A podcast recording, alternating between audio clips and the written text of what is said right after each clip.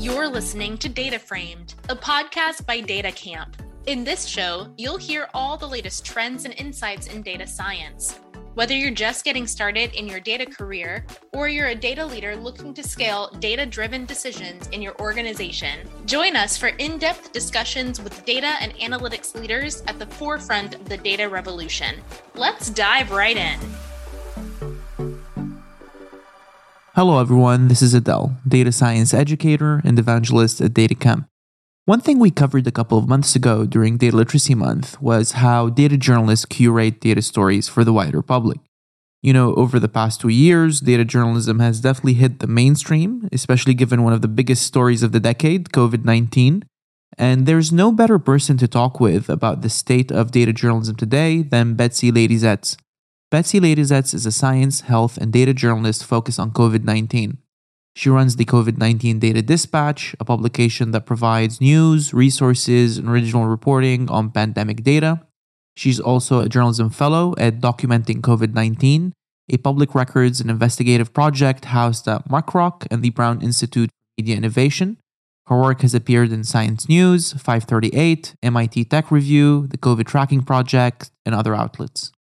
Throughout the episode, we chat about the state of data journalism today, the skills needed to break into data journalism, how the media and public institutions succeeded and failed in reporting on COVID 19, and what the future of data journalism looks like, and more. Now, on to today's episode. Betsy, it's great to have you on the show. I'm excited to speak to you about the state of data journalism today, best practices delivering data stories, your work covering COVID 19, and more. But before, can you give us a bit of a background about yourself and your work?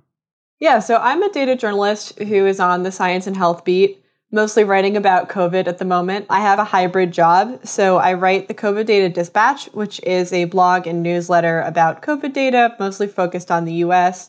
I work part time at Muck Rock, which is a public records, data, and investigative nonprofit. So I'm mostly again doing COVID and public health related stories. And then I freelance for outlets like Science News, 538, so I'd love to set the stage for today's chat by actually discussing the state of data journalism as an industry as a whole. The past two years have definitely been a boon for data journalism with the coverage of COVID 19, election seasons, and more. Given this context, how have you seen the landscape of data journalism evolve over the past few years? And maybe expanding it slightly, how have you seen the appetite of different audiences you serve change as the field has evolved? Yeah, I think the pandemic really created a gigantic appetite for data journalism. I mean, I think back to early 2020 when everybody in the world was just starting to learn about the scale of crisis that COVID would become.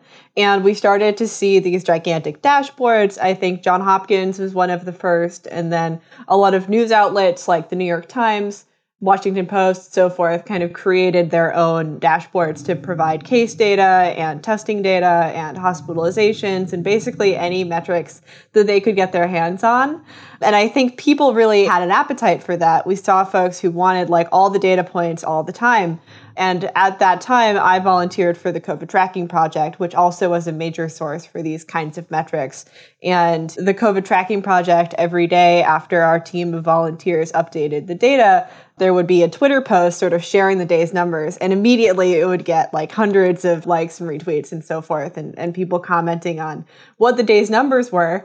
So I think that kind of real time interest was really unique. But as the pandemic has gone on, I, I've seen my colleagues who work with data trying to be more constructive in looking for what audiences actually need on a day-to-day basis like rather than just throwing a gigantic dashboard at you with every possible metric we're thinking more about like what are the questions that readers have and how can we answer those questions with data? How can we provide audiences with local data or local information about their communities which i think is what people really find useful and find actionable these days that's really great. And adjacent to the rising interest in understanding how COVID is spreading or COVID data, have you seen also a rising interest generally in data journalism covering all sorts of topics from health data to like election data? Have you seen the appetite also evolve on that front?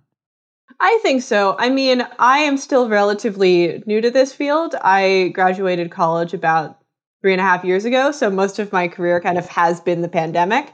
But I do think when I look at like journalism job postings and stuff, it seems like all uh, so many newsrooms want to have data people on staff now. although that's still more of a niche within journalism. But I think there's definitely an interest. And I know, like, my colleagues who are in the kind of science and health beat, a lot of those folks are interested in gaining more data expertise. And I really want to discuss the ins and outs of having covered COVID 19. But before, I want to focus on the skill set of the data journalist today. Starting off, maybe with the skill set, I'd love to know from your perspective what are the different skill set needed to break into data journalism today? And how does it differ from traditional roles such as data scientist or data analyst? Yeah, I think it can differ a lot based on what you want to do. Like, people often see data journalism as a kind of a, a niche or assume that all data journalists have the same skill set. But I think there are really like sub niches within that, right? So there are people who really focus on coding. Maybe they're like a whiz in Python and they can do really complex analysis. There are other folks who more specialize in visualization, like building those dashboards or making really unique visualizations in like D3 or JavaScript. Um, and then there are folks like, I would say I fall into this third category of focusing more on explaining data, writing about data, or maybe using data to kind of power investigative reporting. I think those are other kinds of categories. So depending on which area, you know, one is interested in, you can sort of tailor the kinds of projects that you take on or the kinds of skills you focus on to that. And as for how data journalism differs from other data roles, I think in my view, the focus is really communicating data to the public. Like if you were working as a data scientist, say in a corporate role, you would probably be focused more on communicating within your company because that's what the needs are and what your role is. But as a data journalist, I'm really thinking about is my work going to be accessible to a really broad audience? And and are people with kind of a limited data background or a limited science background going to understand what I'm doing? I find that data journalists think about data as like a source, right? We interview sources, maybe we, we treat documents as sources, we treat like scientific papers as sources, and the data, a data set can be a source that needs to be interviewed or needs to be, you need to ask it questions. And then you need to come up with some kind of insight that you're going to share with your audience. That's really great. And you mentioned here one thing is the distinction between different roles is that communication happens to the wider public as opposed to within an internal setting. What are the nuances associated with delivering data stories or communicating data to a wider public that, you know, may be lost on folks who work in internal data roles? I think really the consideration of making your work accessible is so key to me both when I'm dealing with data as a more complicated source and then also dealing with topics like COVID that are themselves more complicated. Like you really want to think about what are the really big takeaways that you want your readers to get from something. And in that case, maybe it's okay if you're not like delivering all of the super complex or niche or most interesting pieces of information, but really giving people a takeaway that's going to be useful in their day to day lives or is going to answer like a burning question that they have. Although I think people can handle complexity, and maybe we can talk more about that later. Definitely. And given this conversation on skill set, is just how niche certain data journalism roles can be. And I think uh, for listeners who may be interested in breaking into such a career path, the path is definitely not charted as you think about different data roles, such as data scientist, data analyst. While still not established and nascent in a lot of different ways, uh, the blueprint to becoming a data scientist and data analyst is relatively established. You think about, you know, learning, whether in university or online courses, doing Kaggle, then portfolio project projects, getting your name out there. Similarly, what does a blueprint look like for data journalism roles today? I think it can be similar in terms of like taking courses.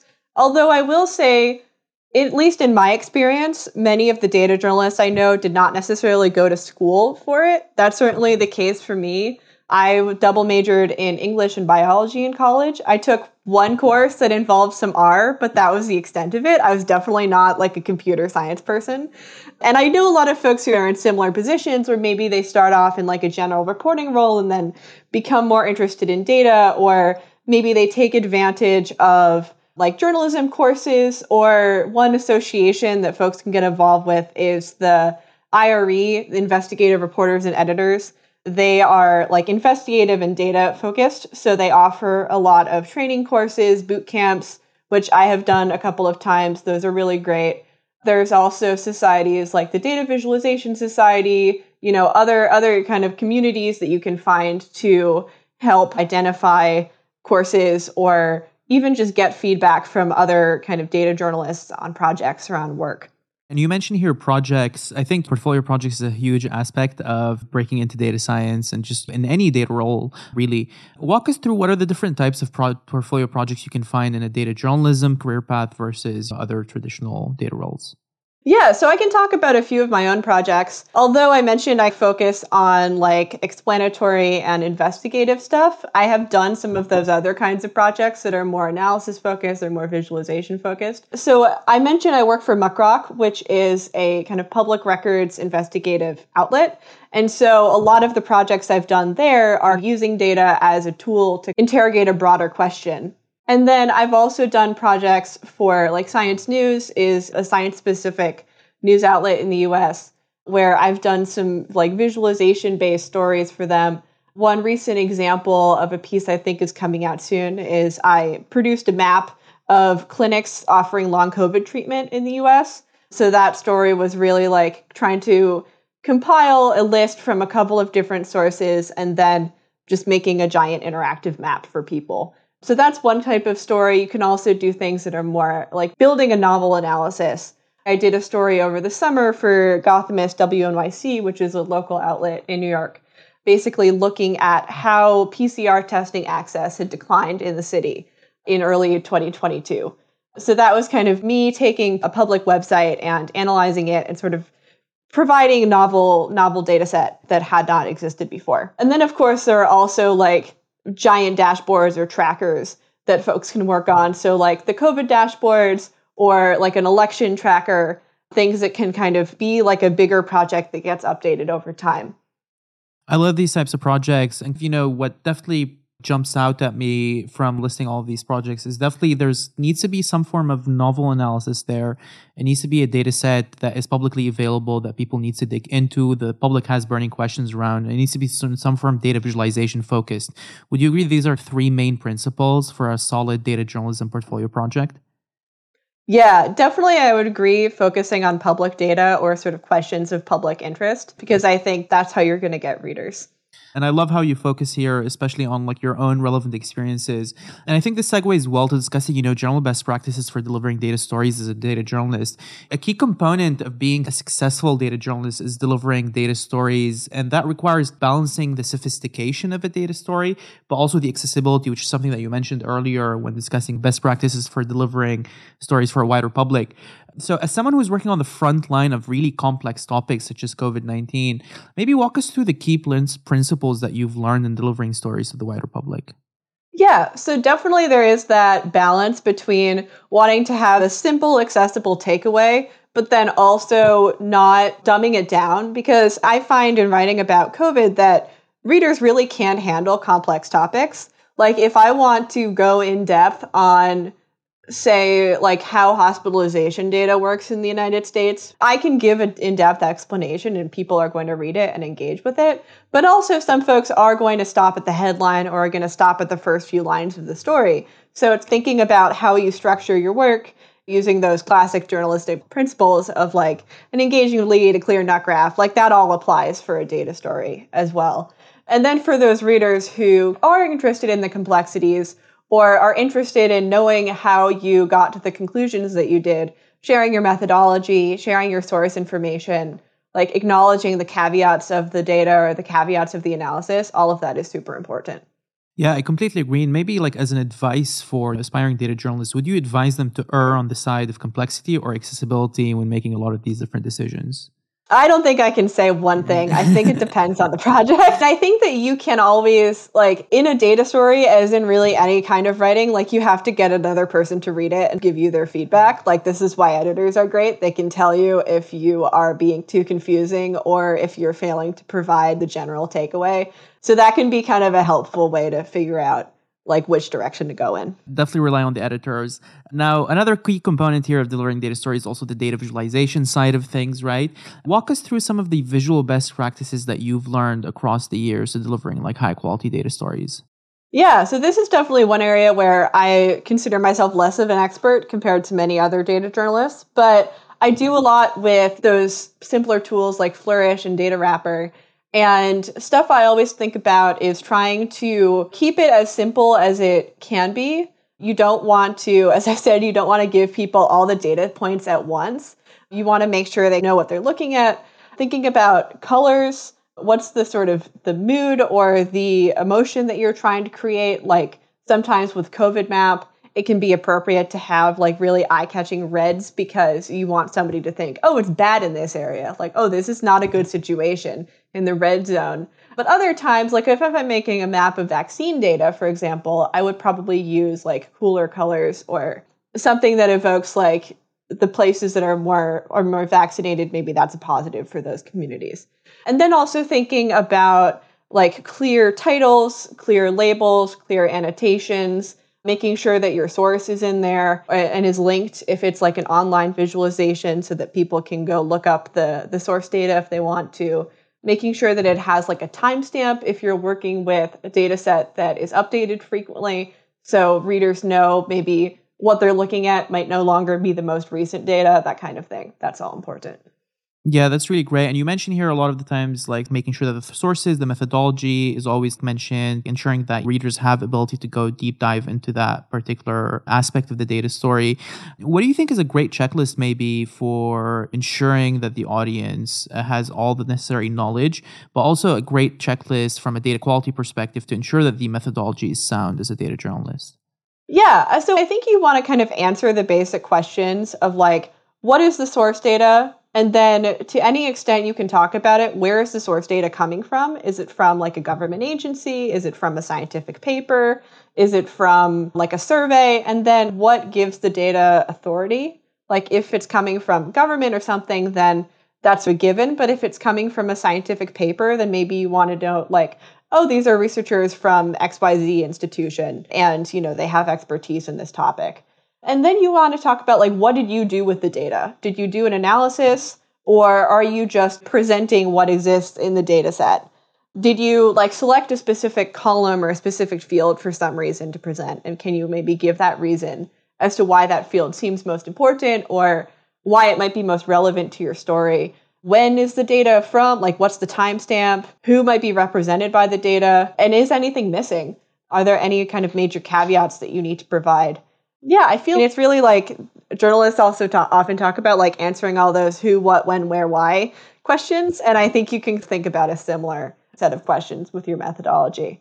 And like if the reader wants to do their own analysis, like what's the information that they would need to either replicate what you did or do something similar, maybe for their community or in a more in a, answering a, a, a kind of a related question. Okay, that's awesome. You really put a lot of emphasis on making sure that it connects a lot to like journalistic best practices as well and connecting it to traditional journalism, which I find great for audiences. Now, I think this a lot connects as well to your ability to shape the story of a particular data story, right? So, as a data journalist, what are the additional nuances that you need to take into considerations when shaping the story and the narrative that the data is telling you? Yeah, one thing I find really important is to let the data shape the story, not the other way around. Like I've run into this before where, you know, you come up with an idea or maybe you you come up with like an argument and then you say, "Well, let's go out and see if we can find data that supports this argument." As opposed to finding the data and seeing what argument comes out of it or like seeing where your evidence leads you.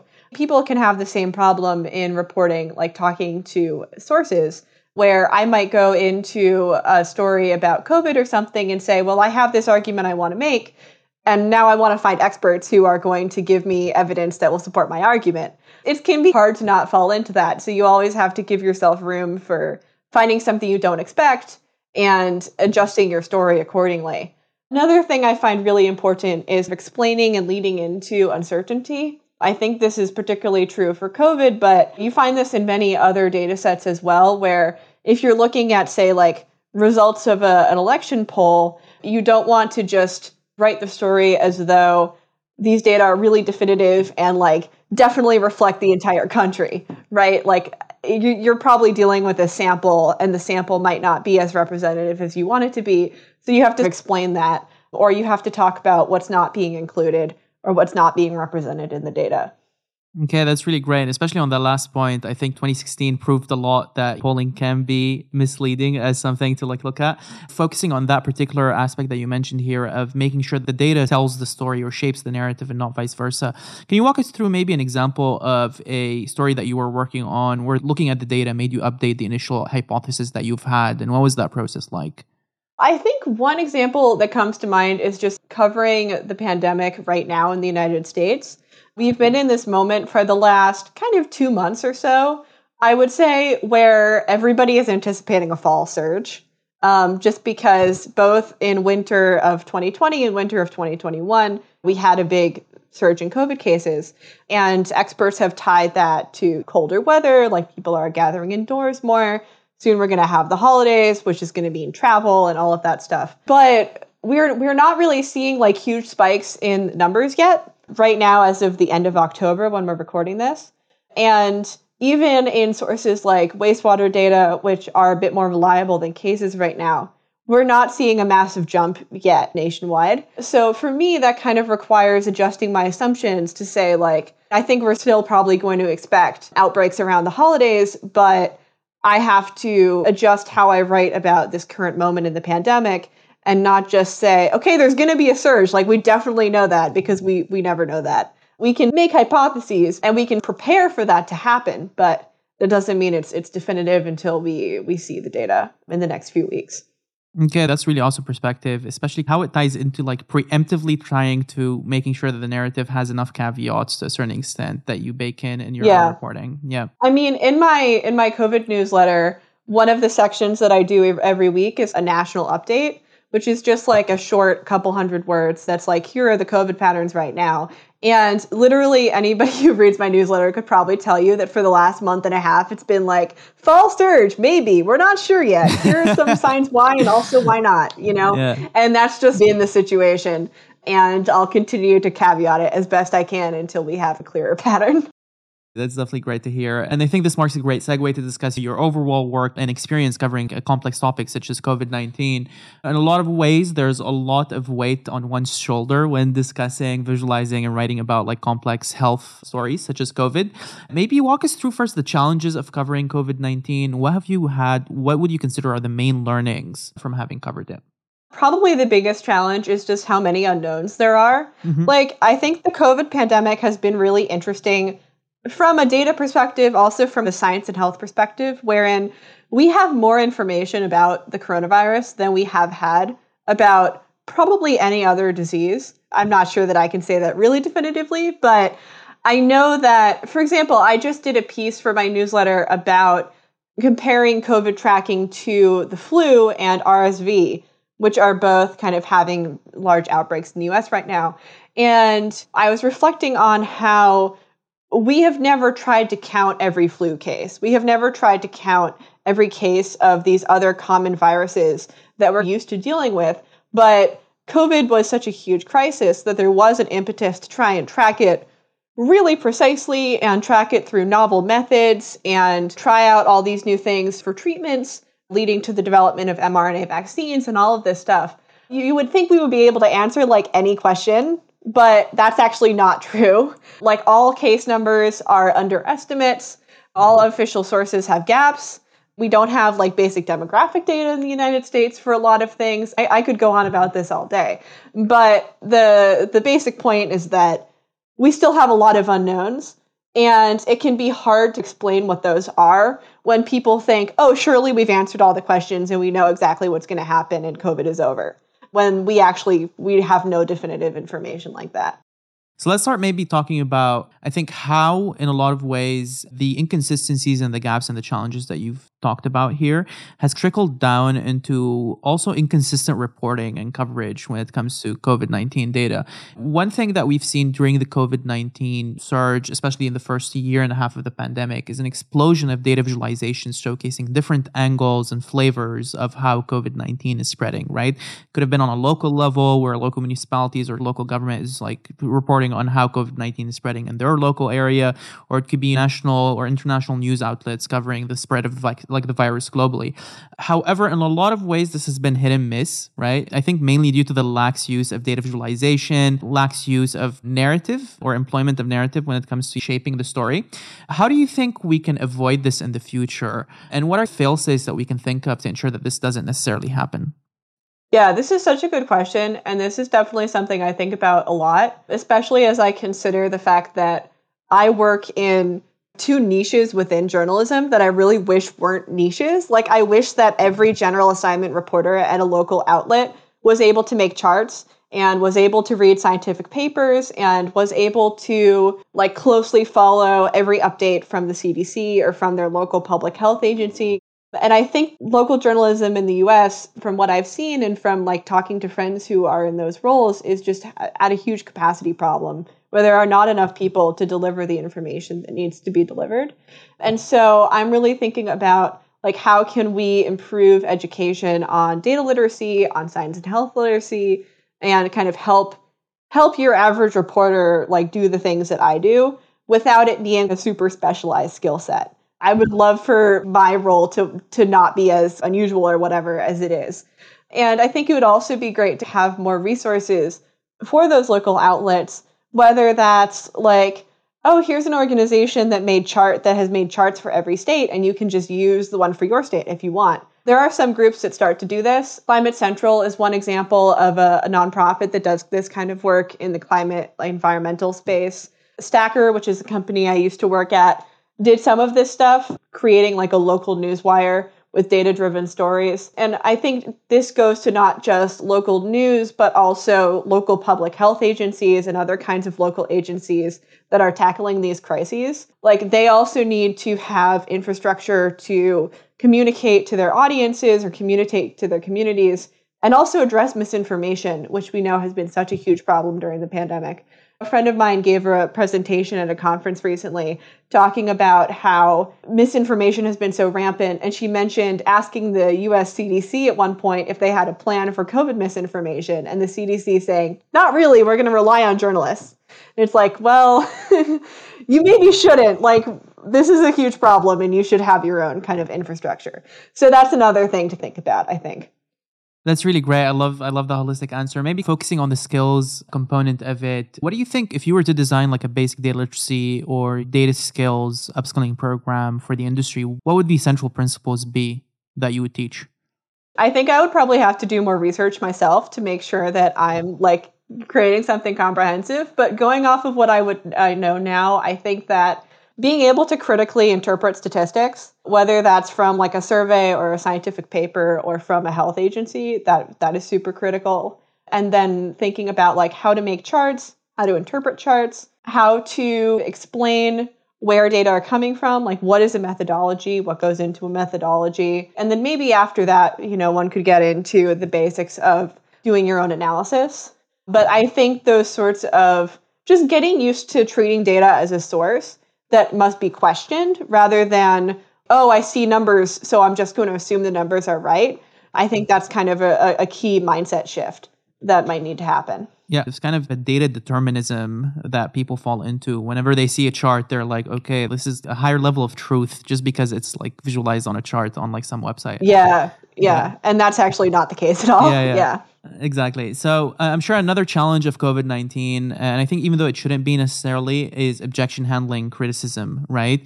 This is a highly controversial topic, it's highly politicized. As a data journalist, how have you approached this, especially when there's a lot of feedback that must be bad faith feedback and criticism? When I get feedback like this, I definitely try to separate out or identify what is in good faith and what is in bad faith. For example, if I have like a story that's getting popular on Twitter and I'm getting a lot of replies, I can usually tell pretty quickly by just checking somebody's profile whether they are like a concerned reader who has a question or even like like somebody with some data expertise or somebody with some science expertise who has like good faith feedback or if they are just spreading misinformation. And if it's the latter, then I'm probably not going to engage with it because I have better things to do with my time. Mm-hmm. but I always try to answer questions when they are like honest questions. And I try to explain complexity, especially if, and this happens all the time in journalism, but it can be especially challenging when you have like a data story or sort of a story in a complicated niche when you have pieces of complexity that get cut out in the editing process and then somebody asks a question and you're like oh i wrote that but that paragraph was cut. So so sometimes you can kind of you can kind of use a bit of your reporting notes or your material that didn't make it into the story to answer a question. And this is why also one thing i like to do with my newsletter is to share full interviews not like entirely full but like share sort of transcribed edited versions of interviews that i do with sources and tell people like here's the finished story and here you can read this 20 25 minute long conversation that i had with a scientist and you can see all of these complexities that didn't make it into the piece for kind of a more general audience. And i think that's like a nice thing to do to share a little bit of the reporting process for people that's really great. I love this insight. And I love especially, and it must be very frustrating to have a piece cut out, indeed. That makes it back into the I questions. Mean, it happens. It happens. I am definitely one of those people. Like any editor I've worked with can tell you, I always write over my word count. Yeah. And I have to cut stuff back, whether that's me doing it or an editor doing it. It's just part of the process. yeah, indeed. As we wrap up this conversation, Betsy, which I really enjoyed, I'd love to end on a more future looking note. I'd love if you can outline, maybe in your own words, what the future of data journalism and storytelling looks like.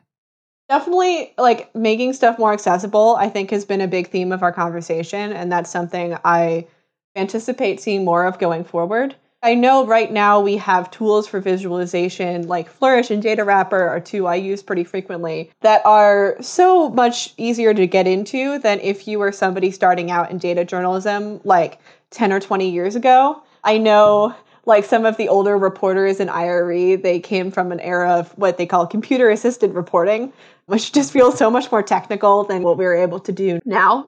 So, really, anybody who's interested in getting into data journalism can make an account and start making charts. And I think those platforms are going to get easier, and there are going to be more platforms like that.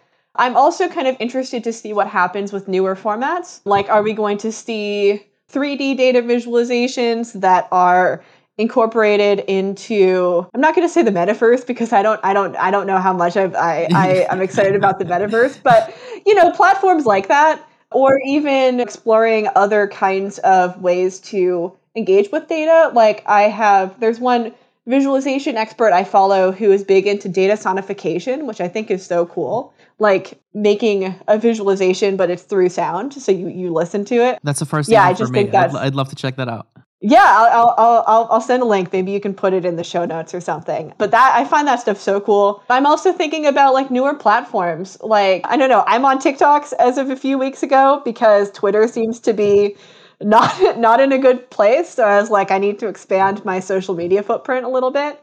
And I'm still getting used to it, but I like how TikTok allows you to do like visual explainers. You can put a chart behind you and then like point stuff out explain the trends, and you get a lot more space than you do in like a tweet. Obviously, people not, might not watch the whole video, so I think that comes with its own challenges. But I am interested to see how more journalists or more data viz people getting onto those platforms changes how we think about data journalism. Yeah, that's really great. I'm very excited to see what's in store for the field. One additional thing that I wanted to ask you about is with the rise of AI generating tools, right? From DALL-E to like GPT-3, even like Codex and coding assistants. And these are going to be probably relatively mature to use within the next two years or so. How do you anticipate these technologies as well to impact data journalism? Yeah, I don't have a ton of experience with them myself, but I know Muckrock, where I work, has done some work with AI for analyzing documents. If investigative reporters know, sometimes you get a trove of documents back from a public information request, and it can be like a thousand pages that you have to sort through. And so Muckrock has been working on an AI tool that can help journalists do that more quickly and more efficiently. So I, I, I, think there's obviously folks also work on like machine learning for data analysis. And yeah, this is not something that I have a ton of experience with myself, but definitely, I think that will similarly help, if not improving access, then improving the efficiency of analysis. Like, how much are you able to do in one workday or in one work week? I think is probably going to change a lot Although there, of course, AI kind of analysis can come with its own caveats and stuff too. Definitely, that's something to cover for a future episode. Now, Betsy, as we wrap up, is there any final call to action you have before we end today's episode? I think just educate other people about data or about your sort of chosen niche. People can handle more complexity than you think they can. You just have to trust your readers and be reliable and answer questions, and that can go a long way. Okay, that is awesome. Thank you so much, Betsy, for coming on DataFramed. Yeah, thanks for having me. You've been listening to Data Framed, a podcast by DataCamp. Keep connected with us by subscribing to the show in your favorite podcast player. Please give us a rating, leave a comment, and share episodes you love. That helps us keep delivering insights into all things data. Thanks for listening. Until next time.